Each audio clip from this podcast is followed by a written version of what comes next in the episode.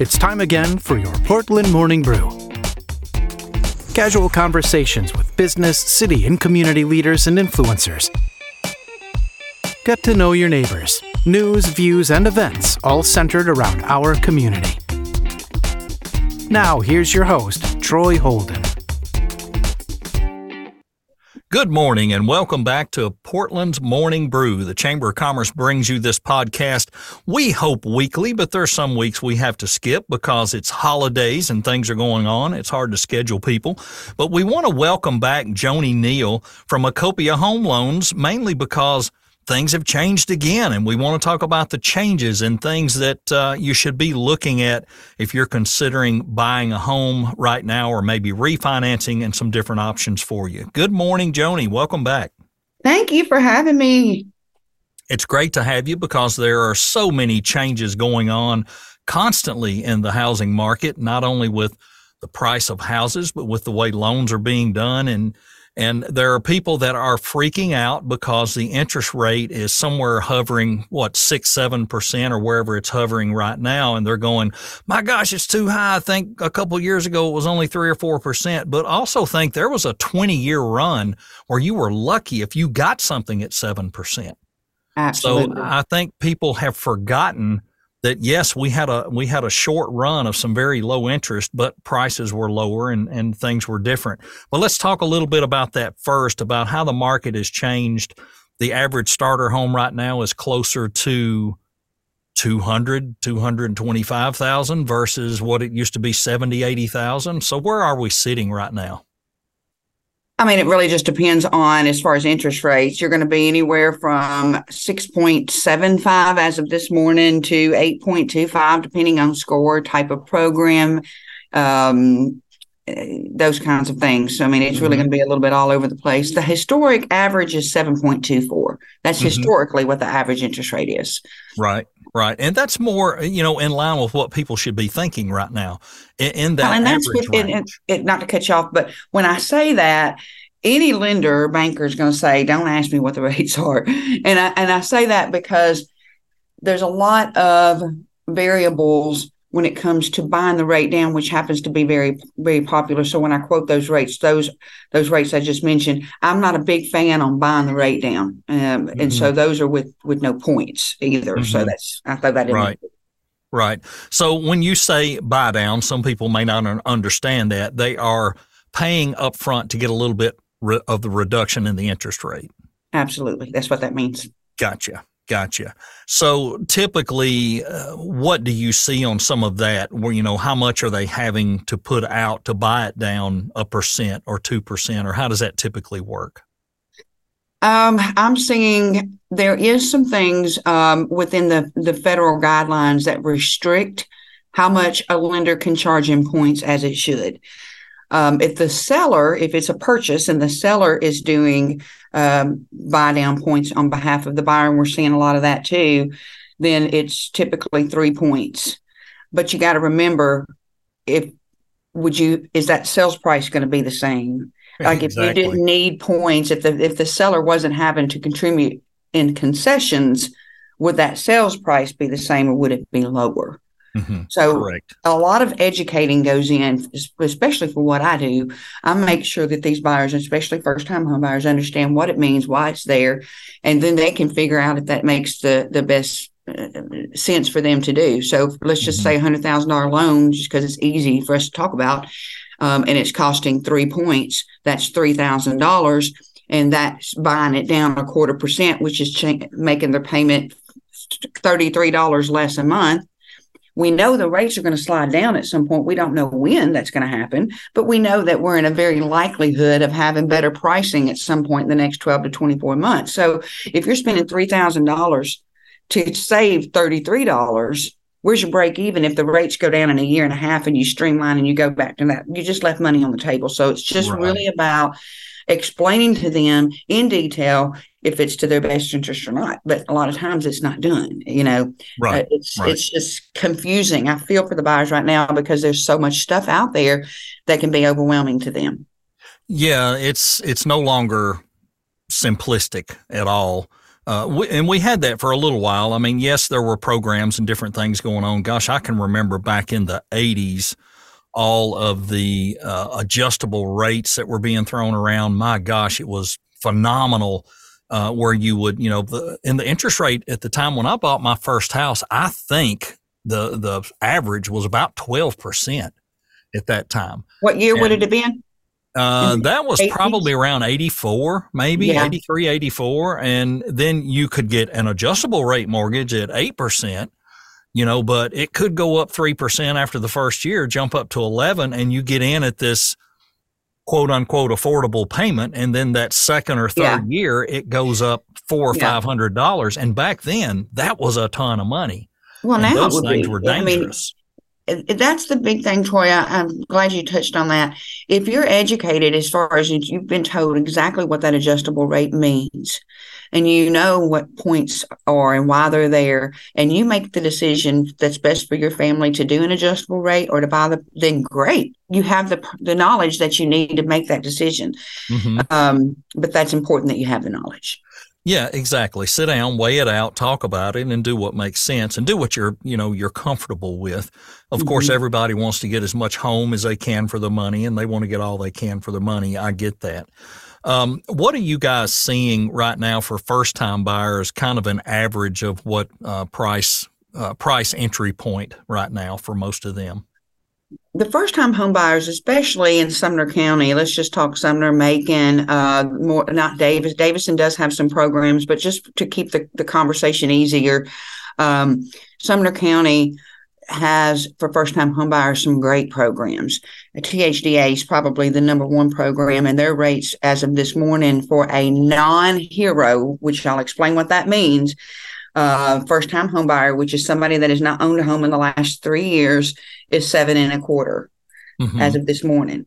But if you're in law enforcement, a veteran, paramedic, firefighter, or EMT, you're considered a hero. And there's a home ownership for the heroes program that gives you a half a point off. So it would be 6.75. Great.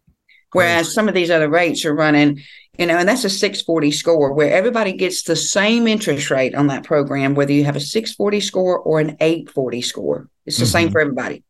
Gotcha. they also waive the first time home buyer program or the requirement rather uh, if you're a veteran so that's probably the best going the best the best one for first time home buyers there's also usda 600 credit score and that if you're at the 600 you're going to qualify but you're not going to get a 7.25 interest rate with no points mm-hmm. right so you got right. to kind of understand that your rate your, your credit score does become important outside of some of these programs that are just look as long as you get the basic 640 then you're good you're going to get the same interest rate as everybody that has an 840 mm-hmm. but some of them aren't like that right so, Right, makes sense.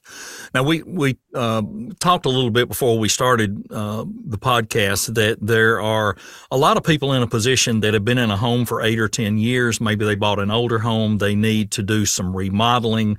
They want to pull some cash out. What are some of the great options for that right now? Great, great question. We're seeing a lot of that because one thing we do know is property values are not going down. So mm-hmm. even if you bought two years ago, chances are you got a big chunk of equity already. Mm-hmm. So the differences between there's a cash out refinance where it takes your existing mortgage at that 3% or 4% interest rate and put you in a whole new mortgage and you start kind of fresh again and you can do 80% of your value. So again, let's go to the 100,000. Let's say your house is worth 100.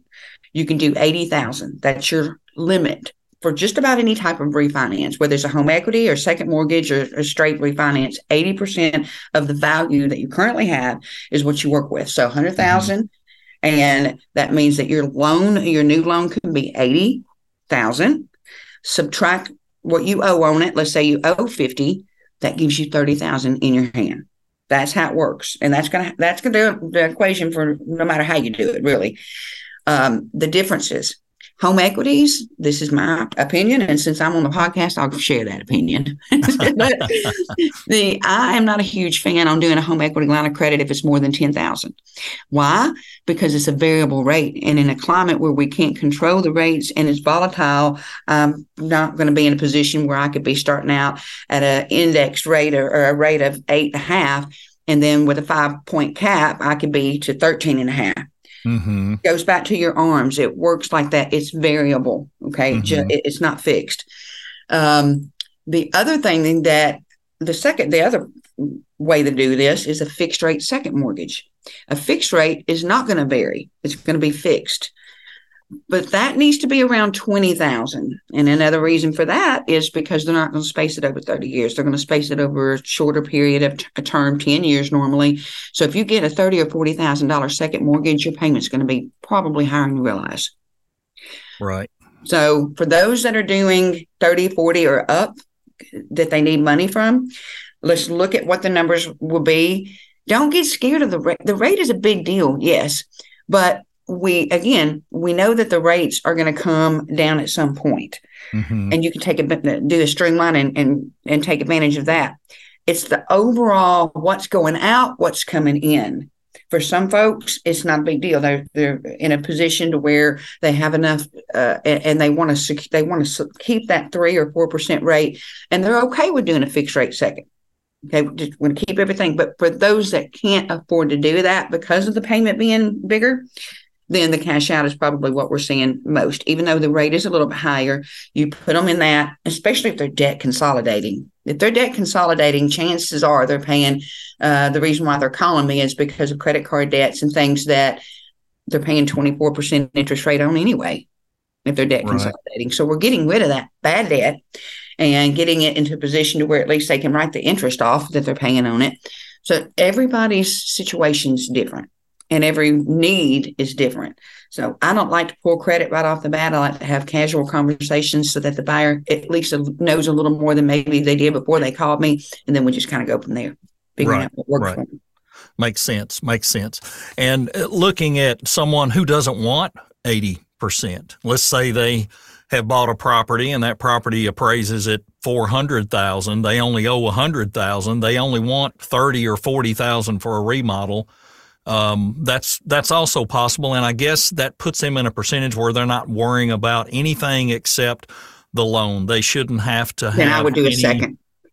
I would, would do, a, second. in, in that, that type, type, of situation. Of and here's why: that's a difference in client. You got a client that just really wants, maybe they want to do some improvements, but they're not in a position financially where they're just like so stretched that they can't pay. They have to rob Peter to pay Paul. That's a different client. In that type of situation, and especially with that much equity and so little that's needed out, then I would probably just stick with a fixed rate second mortgage, but make sure that that rate's fixed Right. Okay. And then right. just, you know, double down.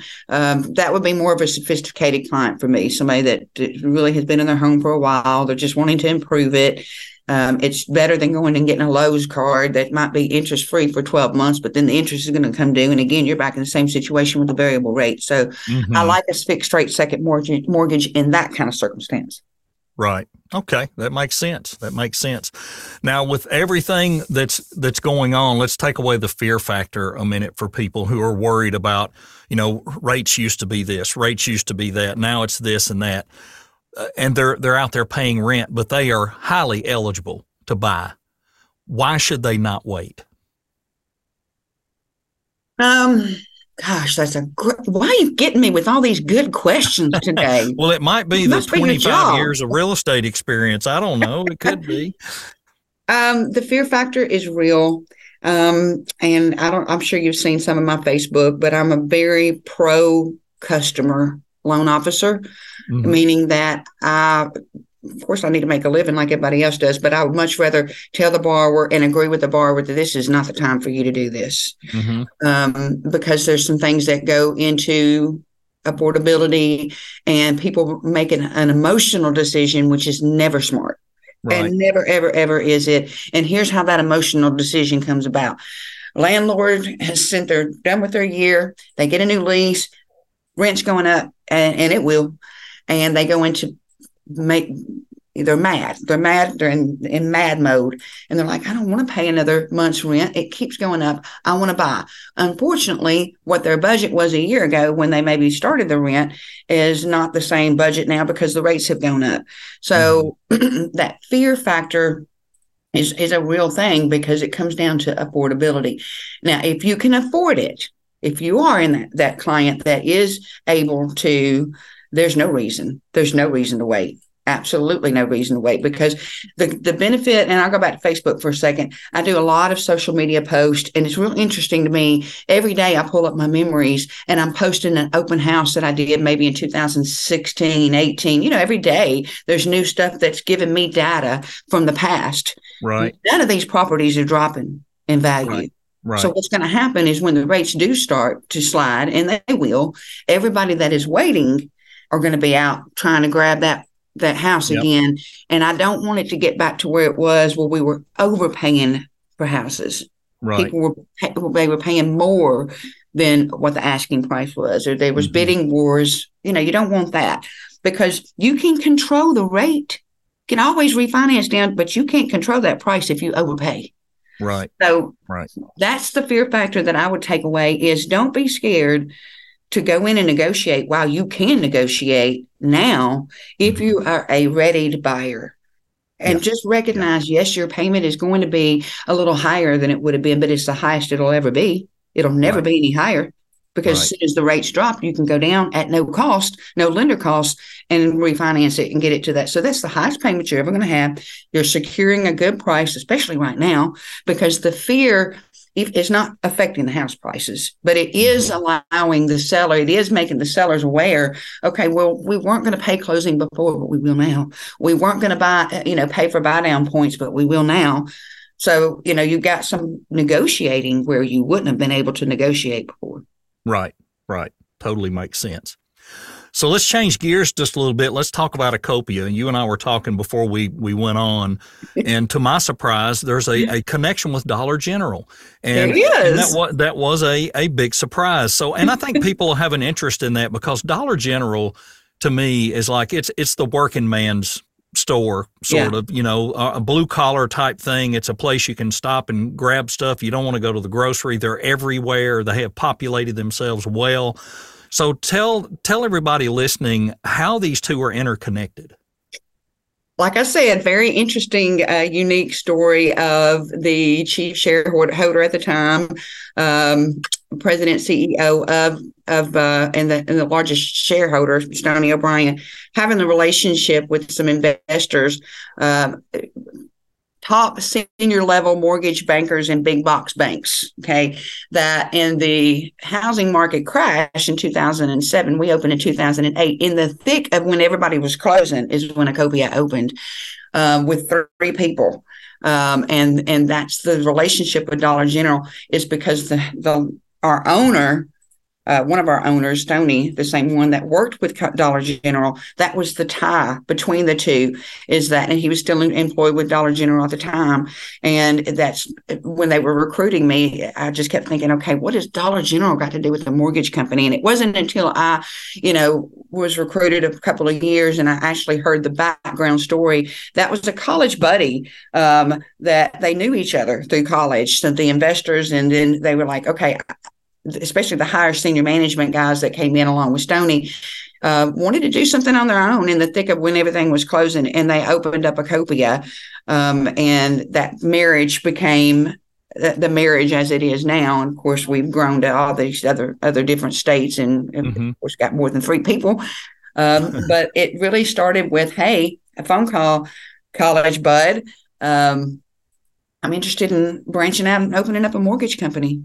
And Stony being, well, I don't have that in my list of uh, companies that I have as far as the mm-hmm. let's let's try it. And so that's that's how it came to Pretty be. Pretty awesome. Pretty yeah. awesome. Yeah. So for everyone out there in Sumner County and and uh, in the area that picks up the podcast and listens through the chamber, we we appreciate you, but we also want to give you the opportunity, uh, Joanie, to tell them how to get in touch with you. I know you mentioned Facebook um, which is a, a, lot of times where people will kind of get to watch and get to know you and see, oh, I like the way she does things. I'll reach out to her.